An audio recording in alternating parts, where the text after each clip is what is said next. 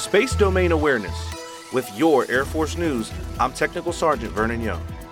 U.S. Space Force senior leaders joined the Space Order of Battle panel to discuss growing threats in the space domain from near peer competitors. Panelists emphasized the risks that China and Russia pose to the joint force as their capabilities continue to advance, and how the service must adapt its tactics to ensure readiness for all threats. To meet the challenges, Lieutenant General Douglas Schiess, U.S. Space Force's Space Commander, outlined his three lines of effort protecting the joint force from space enabled attacks, defending space systems, and delivering space capabilities to the joint force.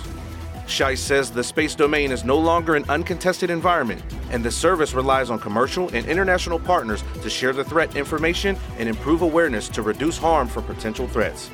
That's today's Air Force News.